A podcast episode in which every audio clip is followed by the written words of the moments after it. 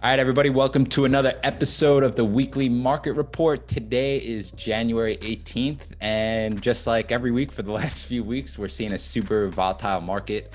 Uh, looks like interest rates are rising yet again. Basically, the same old story from what we've been talking about the last couple of weeks. SPY futures right now are down about 1%. Qs are down almost 2% in total. We have a bunch of stuff coming up this week and next week as far as earnings go. We got uh, a bunch of banks reporting this week. I think we have Netflix is coming up uh, later this week. We have um, some other names like Tesla and things like that coming up next week. Uh, so that'll be an interesting thing to keep an eye out for. Uh, also, too, in the banks report, generally they put out some economic data too. So it'll be interesting to see uh, what comes out with that this week. Uh, some things we actually bought the dip on last week that I wanted to talk about quickly, you know, just as far as um, picking up things that were kind of beaten down was we bought more Nvidia, we bought BTC, a little more ETH. I continue to add to VOO and Pfizer. Um, I know you added some names too. You you want to talk about some of the names you added? Yeah, I mean, we basically added more of the same ones. Uh, yeah. Coinbase, I mean, I got this the week prior, um, like the 220 level. Uh, I've had this for long term portfolio as well too. I'm running covered calls on this, which the premiums are amazing on this one. Um, so this is one of my favorite stocks as far as like, you know, Bitcoin related.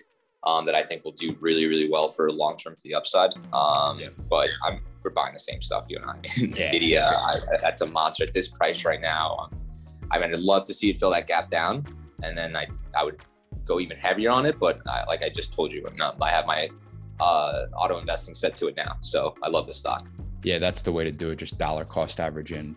That's the smartest way to do it. And Apple too. I mean, wow. That this this probably I mean, we we still uh, 173, well, almost 170 right now. I mean, this is a steal right now. Uh, to still keep buying in that stuff. Again, it's a small gap down as well too. I think, but I mean, this is I think this is one of the better like recession proof like with even treasury yields jumping and stuff stocks like we might see a maybe three, four percent correction on this even more, and then I still think this would hold levels. Yeah, and we're not holding any of these short term anyway. So uh, listen, Nvidia long term, super bullish on it. Apple, same thing. VOO, Pfizer, all the cryptos uh, that we're invested in, same thing. Um, so I, I wouldn't trade any of these like on a short term basis. And oh no long, way. Yeah, as long as you're dollar cost averaging, like you just said before, it's that's going to be the smartest way to do it.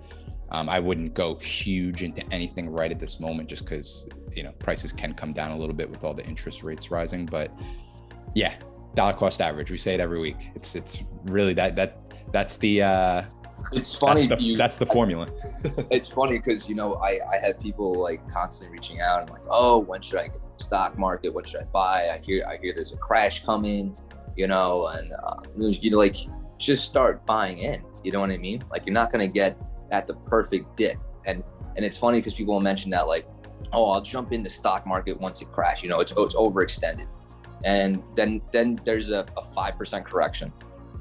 Nope. Now it's it's tanking. The market's done. I'm not getting in. And if it goes down 10%, it's the same thing. Nope, too risky. You know what I mean? So it's you're you're never gonna get in unless you get in and start actually investing. You know, the yeah, best thing ever it's never the per it's never the perfect time to buy. No, you just gotta, the, best, the best time to get is is really when when you and I jump in is when we see a a five percent drop. You know, in, in in the market, like that's a good time to buy in. That stock's on sale right there. You know what I mean? Yeah, and if you're dollar cost averaging in, just get in now. You don't have to. You don't have to wait for a, a huge dip. And there's there's fractional shares you can buy now. You don't have to buy the whole the whole like an Amazon or something if it's too expensive. You literally just buy like hundred dollars worth. Exactly. Let's talk about some of the uh, big plays we had this week. There, there was a few of them. Um, you know, one of the ways we we were able to collect a hundred over. Well, we collected hundred percent on TSM and MU, which were chip stocks, uh, by using a call credit spread strategy. So those worked out well. We only held those for a few days. I think the TSM ones we we were up over 60% like the day of or the next day on that trade. So that that one worked out beautifully. Yeah. And how did you find that trade? Yeah. So with, T, with TSM, I, I put it if so if you're a part of our Slack community, I put a little, uh, probably like a, a, one minute video just going into the the full TA about it. But I mean, basically, one of the biggest giveaways was the bearish divergence, which is using that um, correlated with the CCI. So that was one thing. It can go into several other things. There were so many indicators on this one. There was a gap down, there was a shooting star. Uh, literally, there was like six different things on this one. So if you're not a part of our free Slack community, make sure you join that. Again, there's a whole video on it in there um, about what we saw. But the bearish divergence on that was was definitely the biggest giveaway. Um, and MU had a had a similar chart to it. Um, but let talk about that Carvana one because that was that was you took. I think you made over 100 percent on that one. Yeah, I think we closed around 170%. Um, we took some trims along, nice trims along the way as well too. Um, so that one actually came up on our radar from following a flow algo. Um, yeah. We saw golden puts come across it. And again, we don't just take these blindly. It looked really good on the chart itself. So we saw large institutions were buying the 175 puts on this. And it was actually really close to the money at the time, but further at expiration. Um, so we looked at the chart, looked great. Um, I believe I'm going back on this. I'm not going to get too technical. It, it, didn't look that great. Um, I mean, it, this thing looked ready to drop. So uh, we took a uh, actually a shorter time frame position on this. Went a little bit further out the money um, and paid off amazingly on this. Um, so yeah, we closed around 169 percent on this one. And it's, and still, still terrible. yeah, I was actually just I'm, I'm, looking at this now, just thinking like, do we re-enter on this on on ones? But we well, uh, I'll take a look later. We'll decide. But um, and then the other one we shorted the spy. We closed those out for about 140 percent. Uh, closed those out on Friday. So we had a probably. Uh, I mean, that was I would say one of our best weeks so far in uh, in, in the new year. Um, yeah, that was that was awesome. Yeah, I mean, grew the small account portfolios like nearly up 25 percent a week. Um, so that was that was a great win for for everyone on on the team and everything. Um, and I know we're in current positions now. So you want to talk about that? Yeah, current well, current positions now. Right now for um, the 1K, we're we're in a spy call for this Friday, which isn't looking too hot. Just um, you know, from how the futures are looking right now. So we'll have to see you guys know how pre-market goes. It's we could be down five bucks, and then at nine o'clock we can be down fifty cents. Like we, we just have no clue where it's going to go. Um, you know when the market opens, so we'll have to wait closer to open to see how that plays out. Uh, so we'll, we'll keep you updated on that one. We do have uh, we have a Nucor call credit spread. Uh, I'm sorry, put credit spread uh, going, which is just Nucor is like one of the biggest steel. Well, it is the biggest steel company in the United States uh, metals are supposed to be doing uh, really well. So we'll see how that one plays out right now. Yeah, we're, we're still above where we want to be on that one. So that one's looking okay. And then we also have a put credit spread on Microsoft. And that one, I think that one's a little more short term. We have that one till this Friday. And we're above where we want to be still. It's not looking too hot because the Qs are down a lot right now but again, that's one we're going to have to wait closer to open, see how that plays out, and then kind of take it from there. Uh, do you you want to add anything uh, about Microsoft on that one? Yeah, um, I mean, we caught those around the 304, 305 level on Friday. Um, there's huge support right now where it's where it's at. There's still, again, we're still going to be profit on this one. We have it to the end of the week. Um, so it's one of the other strategies we like. We like finding the support, the trends on this one, similar like we found on TSM. Um, but huge support here. I'm not worried. I what I would expect this week is obviously there's gonna be some shakiness to the treasury yields. We might see a big bigger drop um, as the market opens, but I think they'll wait to see a reaction from the rest of the bank earnings this week, and um, you know just kind of figure out the further direction from there.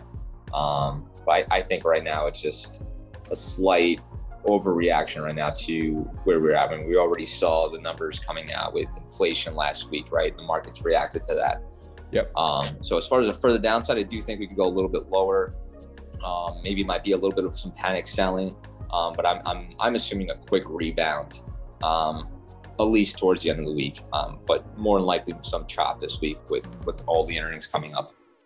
Yeah, we've been seeing a ton of chop, and I one of the things that you and I have been doing is kind of like adapting to the chop, right, so to speak. So whenever you see this type of chop, you'll notice we're kind of getting out of trades, getting in and getting out uh, quicker because you know it, the market's just so unpredictable right now.